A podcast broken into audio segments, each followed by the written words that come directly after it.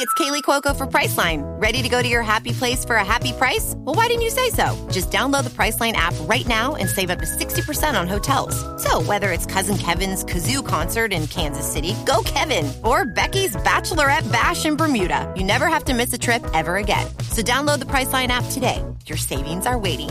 Go to your happy place for a happy price. Go to your happy price, Priceline.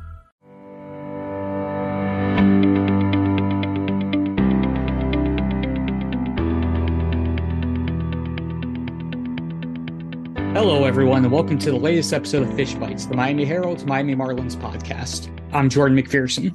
Well, MLB's annual winter meetings, the first ones in person in about three years, have come and gone.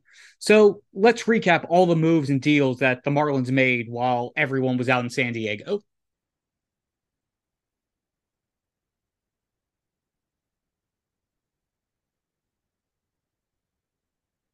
Well, well, that just about covers it. Did you get all that?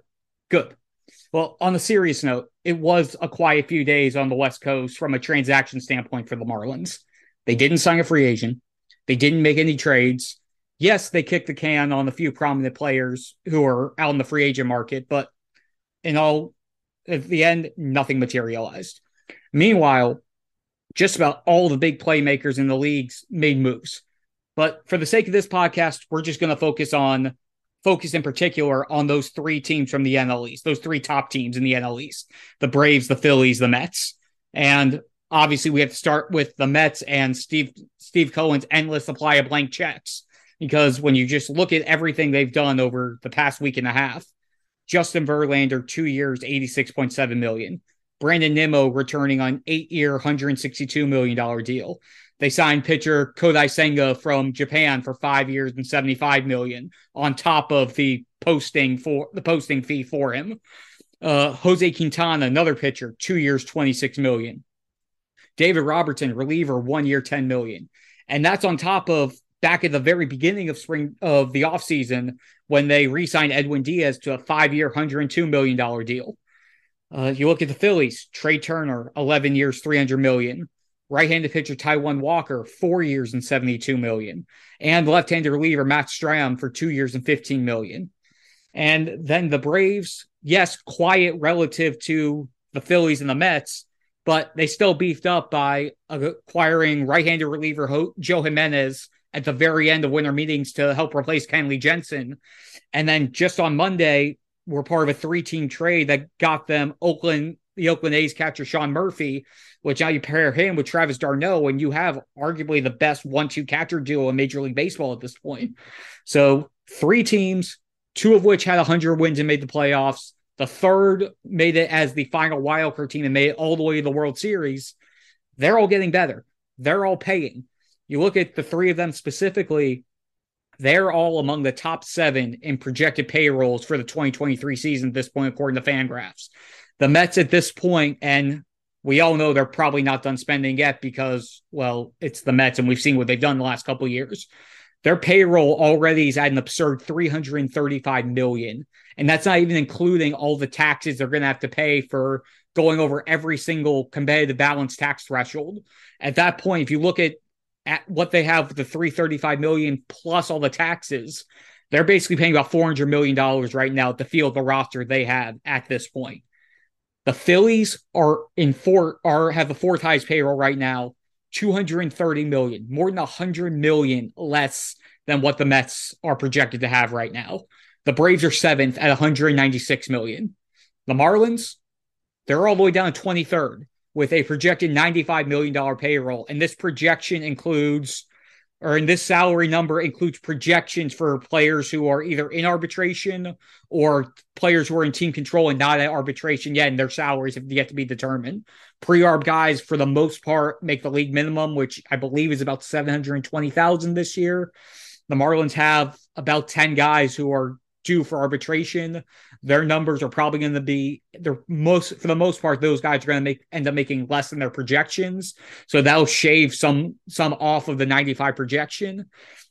And it's also worth noting these projections aren't don't necessarily mean this is the amount of money the Marlins are paying all of their players.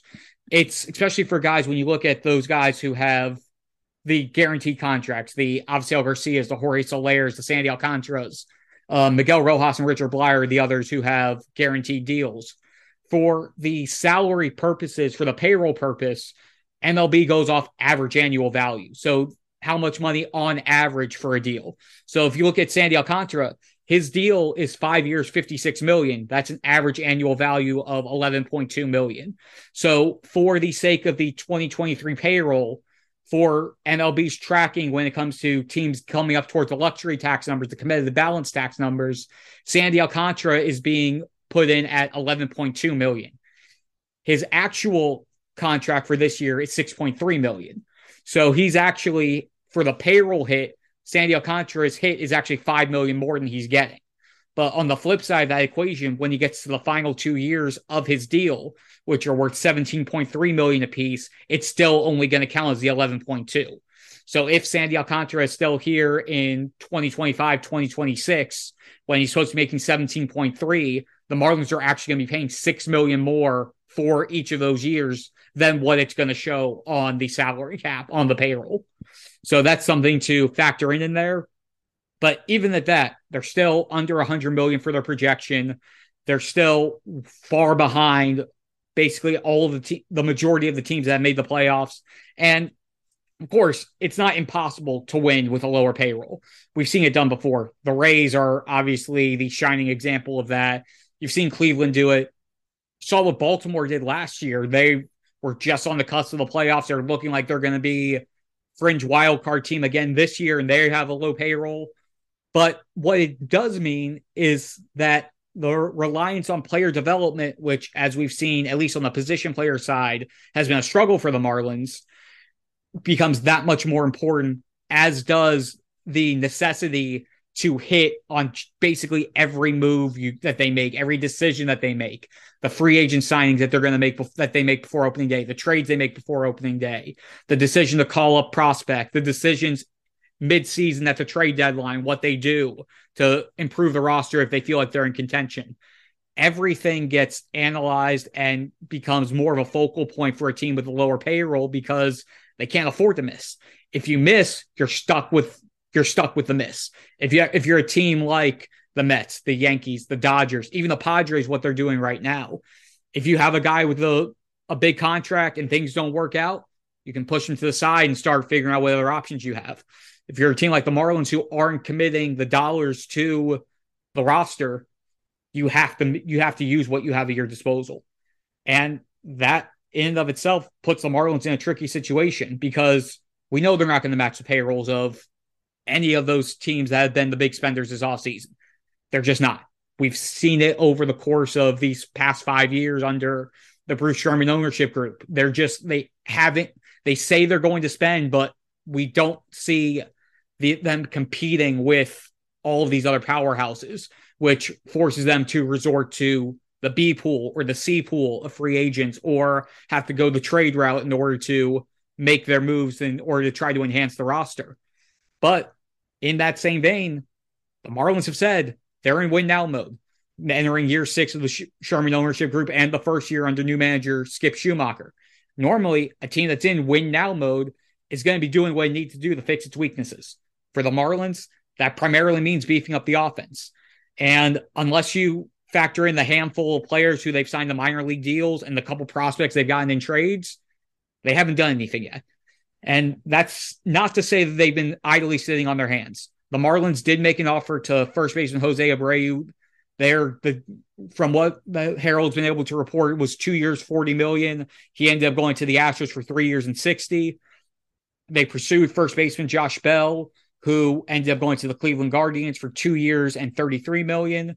They discussed going after outfielder Cody Bellinger, who signed with the Chicago Cubs for one year and 17 and a half million. But these discussions and being in play and trying to get guys is nice, but if they want to be competitive, they've got to start sealing deals. They have to actually make movement and have something something tangible, something physical, a deal, a something, anything to actually show for the work that they say they are doing behind the scenes. Whether any of that materializes, we'll see. It's only a kick, a jump, a block. It's only a serve. It's only a tackle, a run. It's only for the fans. After all, it's only pressure. You got this. Adidas. Mother's Day is around the corner. Find the perfect gift for the mom in your life with a stunning piece of jewelry from Blue Nile. From timeless pearls to dazzling gemstones, Blue Nile has something she'll adore. Need it fast? Most items can ship overnight. Plus, enjoy guaranteed free shipping and returns. Don't miss our special Mother's Day deals. Save big on the season's most beautiful trends. For a limited time, get up to 50% off by going to Bluenile.com. That's Bluenile.com. Another day is here, and you're ready for it. What to wear? Check. Breakfast, lunch, and dinner? Check. Planning for what's next and how to save for it? That's where Bank of America can help. For your financial to dos, Bank of America has experts ready to help get you closer to your goals. Get started at one of our local financial centers or 24-7 in our mobile banking app. Find a location near you at bankofamerica.com slash talk to us. What would you like the power to do? Mobile banking requires downloading the app and is only available for select devices. Message and data rates may apply. Bank of America and a member FDIC. This episode is brought to you by Shopify. Whether you're selling a little or a lot, Shopify helps you do your thing, however you cha-ching. From the launch your online shop stage, all the way to the we just hit a million orders stage. No matter what stage you're in, Shopify's there to help you grow. Sign up for a $1 per month trial period at shopify.com slash special offer, all lowercase. That's shopify.com slash special offer. But on that note, where do the Marlins go from here? Well, the first and foremost thing, and it's something that the Marlins are going to preach for these next few months, is they still have a few months to make moves. Opening day isn't until March 30th. They have about two months until spring training starts and players have to start reporting to Jupiter. But with that, time is still ticking. Uh, on the free agent side, they have extended an offer to former Dodgers infielder Justin Turner. He's a free agent after the Dodgers declined his $16 million option. And with the pool that is there, that is left in terms of free agents, and with the what the price ranges of players that we've seen the Marlins trying to pursue, he's probably the last big name guy out there in the Marlins price range for them to pursue.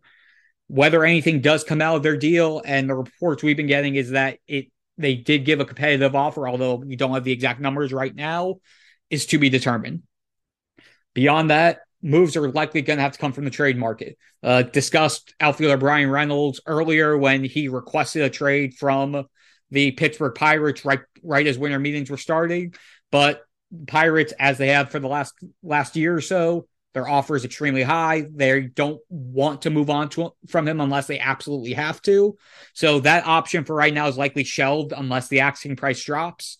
Uh, Baltimore Orioles still to me seem like a very logical option, whether it's for starting field standard fielder Cedric Mullins or whether it's for their top outfielder prospect Colton Cowser, the number five overall pick from the 2021 draft, who in just his first full season of pro ball, he played about 30 games after he got drafted in 21, and then a full season this year, already made up to AAA.